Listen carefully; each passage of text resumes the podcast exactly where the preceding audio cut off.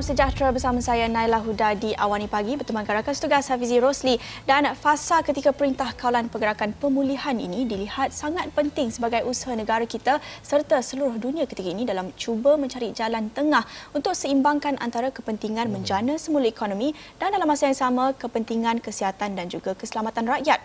Jadi kami di Astro Awani membawakan realiti rakyat, tumpuan khas yang mengangkat suara rakyat dan realiti kehidupan mereka akibat COVID-19.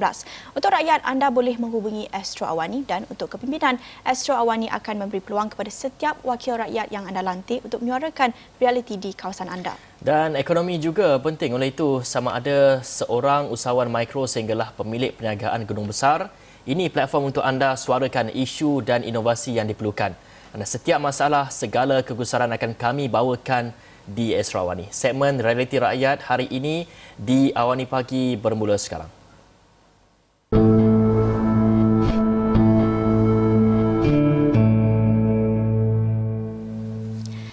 Kita mengupas mengenai kelangsungan hidup pelbagai pihak pasca Perintah Kawalan Pergerakan Pemulihan ini, jangan dilupakan golongan orang kurang upaya OKU yang turut terkesan dalam krisis ekonomi ketika ini.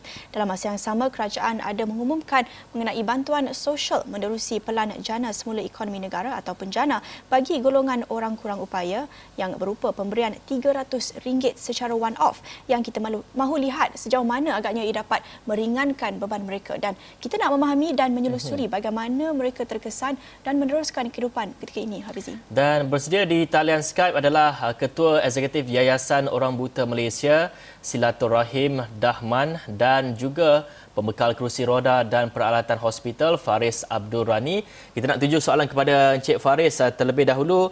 Uh, Faris, kalau Faris merupakan seorang usahawan dan juga uh, seorang OKU lumpuh anggota kaki dalam menjalani kehidupan ketika PKP dan meneruskan kelangsungan perniagaan, apa mungkin cabaran yang hadapi yang mungkin boleh dikongsikan bersama dengan kami semua? Uh, terima kasih, selamat pagi. Uh, sebagai seorang kurang upaya yang berniaga uh, dan specifically yang menggunakan kursi roda macam saya, uh, memang uh, perniagaan kami uh, terganggu lah ataupun terjejas uh, apabila uh, PKP dilaksanakan. Uh, contohnya kami menggunakan kursi roda uh, adalah golongan yang mempunyai imunitas yang rendah. So kami tidak boleh terdedah kepada uh, uh, wabak uh, COVID-19 secara uh, terbuka. Uh, jadi bila perniagaan yang saya jalankan ini dia memerlukan kami bertemu dengan pelanggan. Uh, lepas bertemu dengan pelanggan kami perlu uh, menyentuh pelanggan tersebut dan melakukan pengukuran. Uh, itu adalah satu uh, benda yang tidak boleh dilakukan pada pada masa PKP. Uh, begitu juga kami uh, macam saya saya memerlukan orang untuk uh, mengiring saya untuk ke mana-mana kerana keadaan persekitaran yang tidak berstrategi. Uh, itu juga tidak dibenarkan semasa PKP. Jadi uh, begitu juga sebab uh, premis saya adalah di uh, shopping mall. Uh, jadi apabila PKP dilaksanakan shopping mall uh, tempat saya berniaga tersebut uh, uh, lift telah ditutup. So, tidak ada jalan masuk ke tempat premis saya. Jadi segalanya ter, terbantut, uh, terjejas untuk saya. Jadi bagaimana agaknya perjalanan itu ataupun uh, proses mendapatkan barang, keperluan dan sebagainya boleh uh, uh, Cik Faris kongsikan?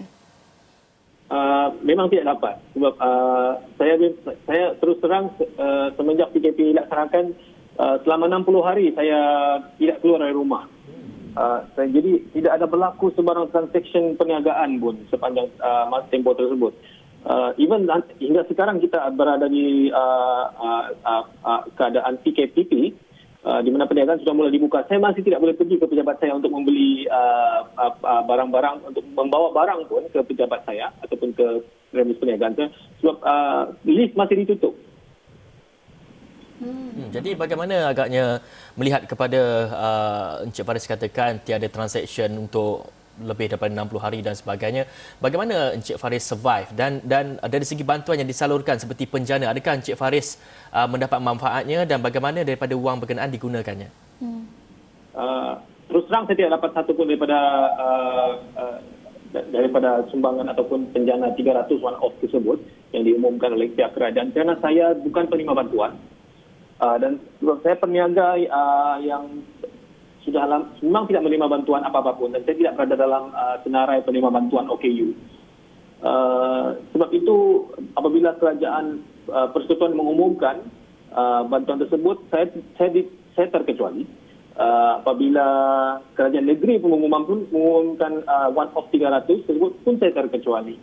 Uh, jadi uh, untuk soalan survival tu kami survive dengan melakukan benda yang uh, ber, uh, lain daripada apa yang saya lakukan selama ini.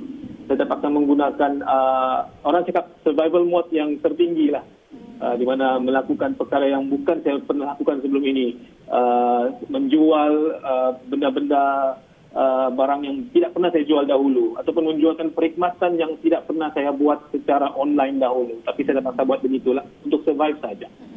Baik, kita nak bersama Encik Silaturahim yang kalau kita dah lihat apa yang dikongsikan oleh Encik Faris tadi, saya kira pasti Encik Silatur boleh kongsikan lebih banyak lagi kisah-kisah permasalahan dalam pelbagai situasi yang dihadapi oleh uh, semua golongan OKU ketika PKP dan uh, fasa pemulihan ini juga terutamanya dalam kelangsungan ekonomi mereka ketika ini dan juga seperti mana yang uh, Encik Faris kongsikan tadi, uh, benda-benda yang simple saja basic untuk mendapatkan barang keperluan itu pun menjadi satu kekangan. Boleh uh, Encik Silatur kongsikan?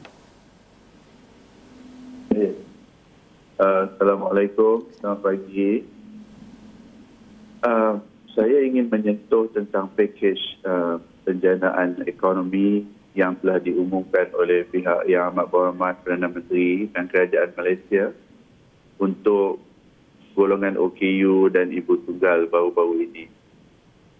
Pakej ini akan melibatkan uh, kurang-kurangnya 300 ribu orang OKU dan Ibu Tunggal yang berdaftar dan menjadi penerima bantuan daripada Jabatan Kebajikan Masyarakat. Walaupun kita lihat RM300 ini adalah kecil, tetapi sekurang-kurangnya ia membuktikan bahawa pihak kerajaan uh, mengiktiraf uh, dan dan prihatin dengan masalah dan beban yang dipikul oleh golongan orang kurang upaya. Uh, mengikut statistik yang dikeluarkan oleh Jabatan Kebajikan Masyarakat, terdapat lebih daripada 500 ribu orang kurang upaya. Walau bagaimanapun, tidak kesemua daripada mereka ini uh, layak menerima bantuan uh, one-off RM300 ini kerana ada kriteria-kriteria ya yang telah ditetapkan oleh pihak kerajaan. Sepanjang tempoh uh, PKP bermula sejak 18 Mac hinggalah ke hari ini uh, yang mana kita berada dalam tempoh PKPP majoriti orang kurang upaya khususnya yang bekerja sendiri uh, ataupun self-employed ini termasuklah uh, juru urut OKU penglihatan, juru refleksologi, tapak kaki OKU penglihatan, penghibur jalanan OKU, penjual tisu dan lain-lain uh, kumpulan OKU yang menjalani penjagaan secara kecil-kecilan uh, di atas talian sejejak dan terkesan hmm. dengan begitu dahsyat sekali. Ya. Kerana uh, pendapatan mereka berada di tahap yang minimum uh, apabila PKP diisytiharkan akibat daripada global pandemic maka aktiviti penjagaan tersebut tidak dapat dijalankan um, dan mereka hilang punca pendapatan. Hmm. Di pihak Yayasan Orang Putih Malaysia sebagai sebuah badan induk yang menjaga kepentingan dan kebajikan mereka uh, khususnya OKU penglihatan. Uh, kami menyediakan pelbagai bentuk bantuan sepanjang tempoh PKP ini.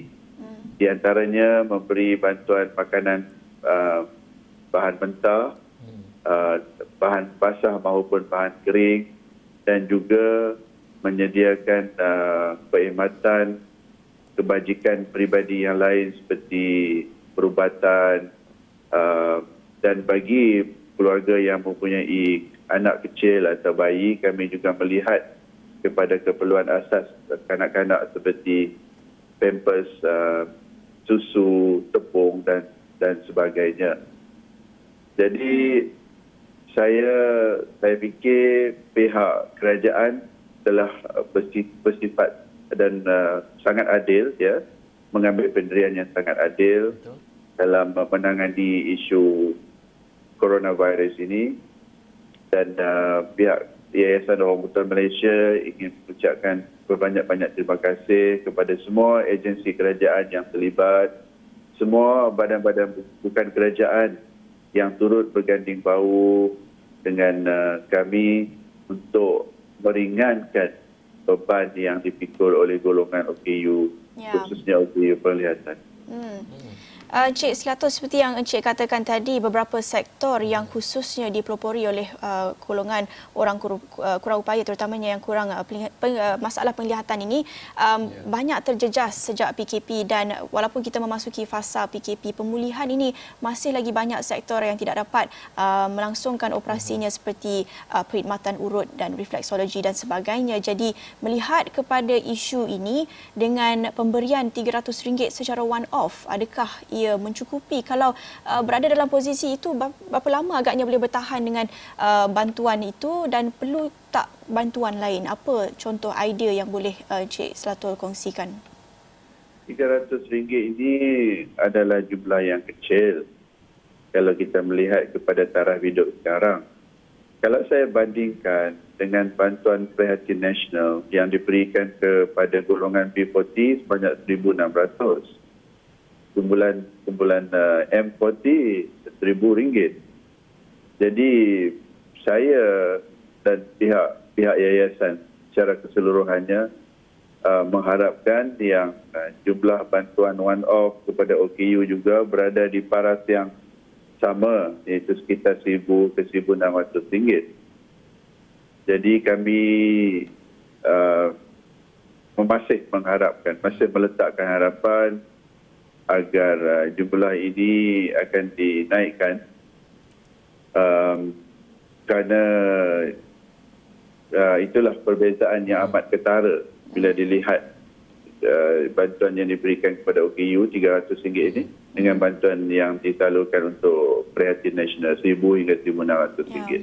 Cik, silakan. Uh, Ya. Cik Seletul, kalau kita nak lihat kepada uh, apa agaknya jalan penyelesaian yang diambil dan kalau kita lihat dari sudut uh, Yayasan Orang Buta Malaysia sendiri, mungkin ada ajukan uh, dari segi aspirasi, dari segi aduan kepada uh, pihak-pihak berkuasa untuk memohon uh, dari segi dana dan sebagainya. Mungkin dapat jelaskan dari segi apa agaknya inisiatif yang dijalankan oleh yayasan ini.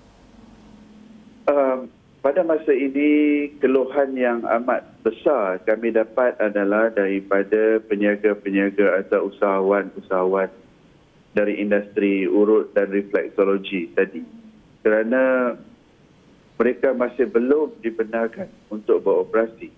Sedangkan industri lain yang hampir serupa seperti spa, uh, uh industri kecantikan sudah mula beroperasi.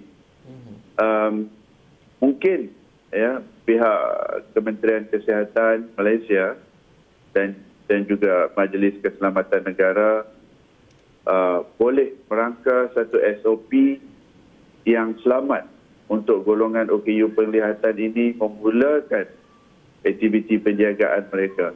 Seperti mana yang telah dibenarkan kepada industri yang hampir serupa uh, tetapi daripada sektor lain. Um, kalau kita lihat uh, sektor spa ataupun uh, kecantikan hmm. ataupun gunting rambut sekalipun tidak banyak bezanya dari segi uh, jarak sosial berbanding dengan urutan badan dan tapak kaki oleh OKU penglihatan ini. Hmm. Uh, kami faham uh, kekangan ini bukan disengajakan dan kami faham uh, ini juga bersifat sementara. Cuma ada cadangan daripada pihak uh, uh, OKU ini agar monotorium yang hampir serupa diberikan kepada mereka. Hmm. Kerana mereka masih perlu membayar sewa-sewa premis for example. Hmm. Ya? Mereka masih perlu membayar gaji-gaji pekerja dalam tempoh enam bulan uh, uh, dari bulan 3 hingga ke bulan uh, Jun sekarang ini lebih kurang 4 bulan. Lah dan sekiranya PKP ini berlanjutan uh, hingga ke bulan 8 seperti mana yang diumumkan maka semua kos itu akan terus ditanggung oleh mereka tetapi penjagaan tidak boleh dijalankan. Jadi perlu ada satu kajian yang sangat teliti dan serius bagaimana uh, satu insentif kepada usahawan OKU ini dapat diberikan untuk menanggung beban sewa dan gaji pekerja dalam tempoh PKPP ini. Hmm. Baik Encik Selato dan Encik Faris, jangan ke mana-mana kita akan bincangkan banyak lagi perkara tapi kita akan berhenti rehat seketika kembali selepas ini.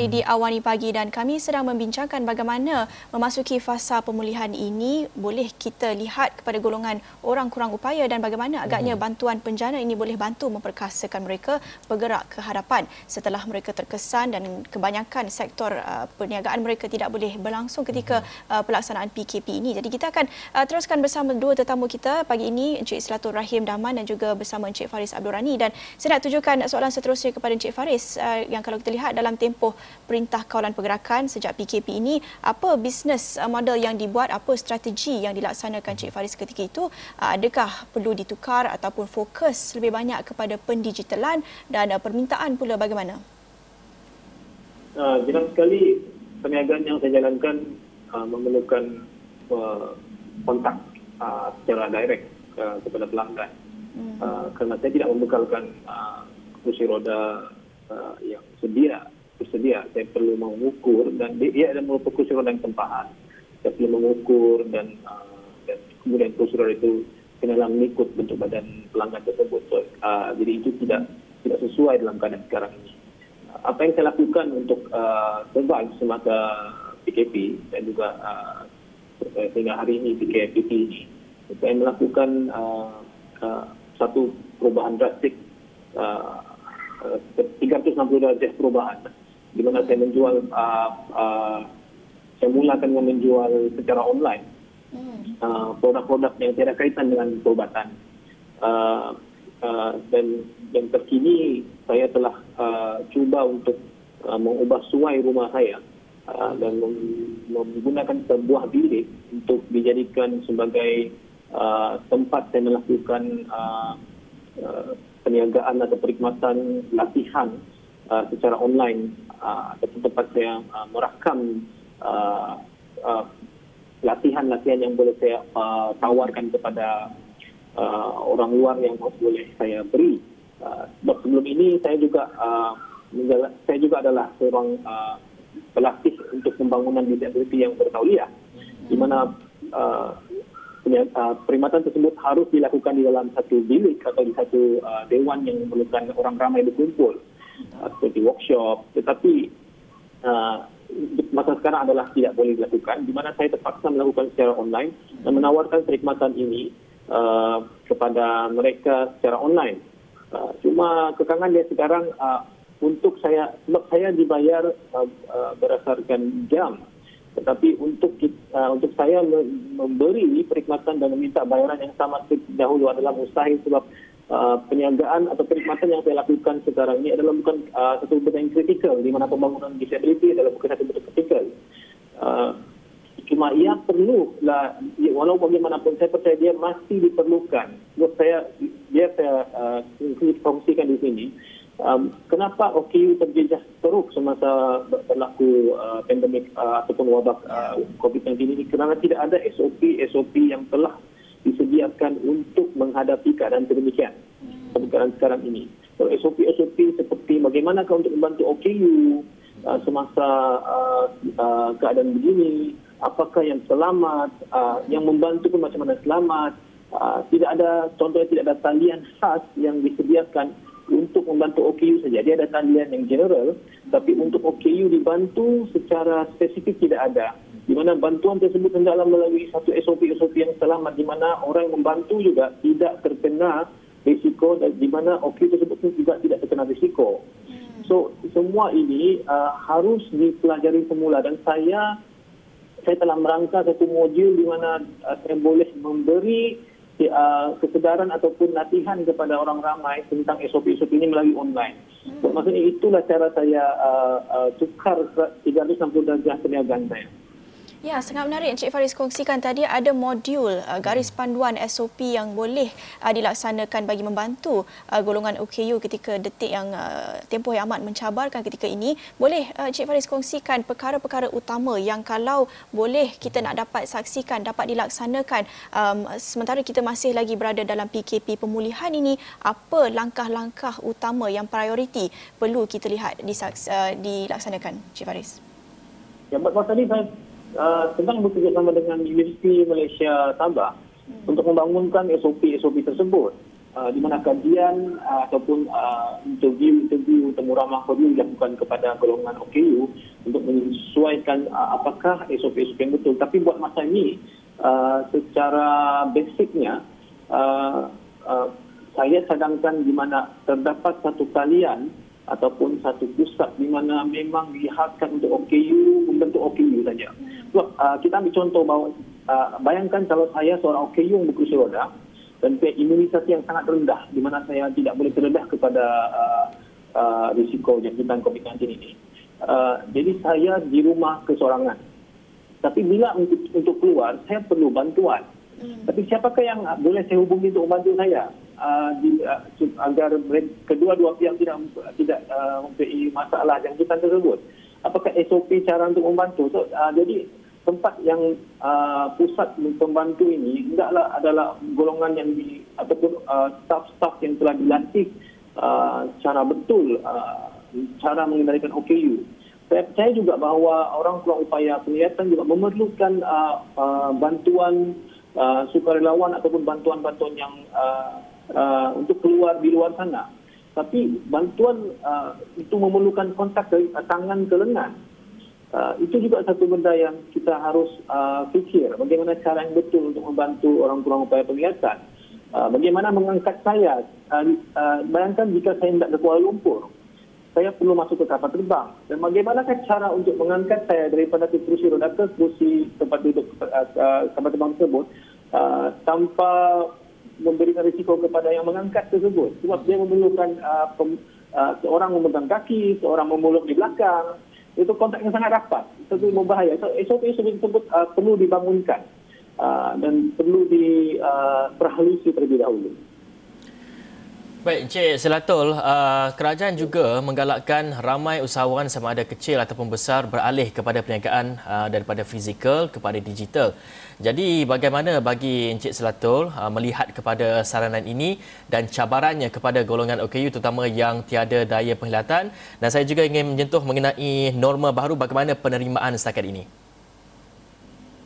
Untuk beralih daripada penjagaan fizikal ke penjagaan virtual atau atas talian maksud tuan tadi ya, ya. penjagaan atas talian betul ya. Um, Uh, pada dasarnya boleh dilaksanakan oleh mereka yang tidak berpenglihatan kerana pada masa ini ya kita telah dilengkapi dengan teknologi yang kita panggil assistive technology atau teknologi bantuan ataupun teknologi sokongan yang membolehkan mereka yang tidak berpenglihatan mengakses uh, teknologi maklumat dan komunikasi melalui uh, uh, sistem bersuara, sistem braille dan sebagainya. Hmm. Walau bagaimanapun terdapat limitasi hmm. uh, kerana kebanyakan platform untuk penjagaan atas talian ataupun untuk urusan transaksi kewangan dan transaksi penjagaan atas talian ini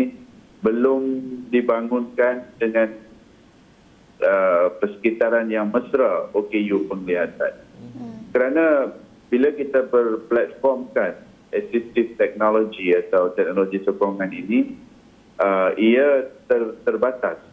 Ia tidak dapat membaca image, for example. Ia tidak dapat membaca uh, uh, grafik, for example. Ya, uh, ia hanya dapat membaca teks. Jadi ada kekangan di di situ. Um, tetapi kalau uh, developer atau uh, penyedia perkhidmatan seperti uh, uh, bank dan juga institusi kewangan serta pihak pembekal uh, boleh duduk dan berbincang dengan uh, organisasi yang menyediakan perkhidmatan kepada OKU penglihatan ini uh, maka kami bersedia untuk memberi maklum balas dan memberi nasihat bagaimana kesemua platform atas talian itu boleh diubah suai agar ia lebih mesra kepada mereka yang menggunakan teknologi khas ini. Hmm. Saya fikir kekangan uh, yang ada di atas talian sekarang ini bukan saja kepada OKU penglihatan, malahan mereka yang mengalami kecacatan uh, pertuturan, kecacatan uh, kecacatan pendengaran juga ya ada kekangan. Uh, sebagai contoh, apabila mereka yang tidak dapat melihat ini tidak dapat mengakses image dan grafik hmm. yang tidak dapat mendengar pula tidak dapat mengakses audio hmm. ya um, jadi kekangan tu berbeza-beza dari satu kumpulan OKU ke OKU yang lain um, di, di, di sinilah ya perlu kita fikirkan semua pihak terutamanya yeah. service provider uh, fikirkan yang uh, apabila kita membina sesuatu hmm. sistem, sesuatu platform, sesuatu kemudahan, sesuatu infrastruktur, hmm. maka ia harus mengambil kira keperluan kumpulan-kumpulan yang yang yeah. menggunakan special teknologi ini. Yeah. Okay. Yang keduanya perlu kita fikirkan satu program jangka panjang hmm. untuk memperkasakan kumpulan OKU ini. Hmm kerana ya apabila kita berhadapan dengan pandemik uh, coronavirus ini basically we are in the lost kita kita terpinga-pinga ya apa yang dapat dilakukan dan apa penyelesaiannya kepada kumpulan yang ya betul yang terpinggir ini uh, uh, jadi kita sudah belajar daripada pengalaman pandemik uh, global pandemik coronavirus ini mm. maka pihak kerajaan ya pihak pembuat dasar dan ya. juga pihak-pihak NGO yang menjaga kepentingan serta hmm. kebajikan OKU ini harus keluar dengan satu polisi buat satu ya. dasar. Program ya. pemerkasaan ya hmm. uh, yang berlandaskan business ya, model okay, ataupun baik. empowerment model kita selama ya. ini terlalu tertumpu kepada apa ni social model ataupun hmm. charity model Baik, Cik Satu. Uh, uh, itu dia harapan. Ya. Itu dia harapan mereka hmm. menerima ya menjadi kumpulan ya, Cik yang Selato. yang yang sedia untuk menerima dan bukannya yang untuk bersedia untuk berdiri di atas kaki sendiri. Ya, Cik Selatul, maaf terpaksa kami akhiri perbincangan kami di sini uh, masa amat mencuburi kita. Terima kasih sekali lagi kepada uh, tetamu kita pagi ini, Cik Selatul Rahim Dahman dan juga Cik hmm. Faris Abdul Rani. Banyak perkongsian yang amat menarik. Uh, um, semua orang dapat melontarkan idea Betul. yang amat menarik. Kita lihat contoh talian khusus buat golongan OKU dan juga pemerkasaan um, memberkasakan golongan OKU ini menerusi platform digital dan sebagainya. Banyak perkongsian yang kita harap dapat dapat dilontarkan kepada pihak berkuasa untuk dilihat secara lebih serius bagaimana untuk memperkasakan golongan OKU ini. Kita akhiri perbincangan kita pagi ini bersama saya Nala Huda. Saya Hafizul Rosli. Assalamualaikum warahmatullahi wabarakatuh.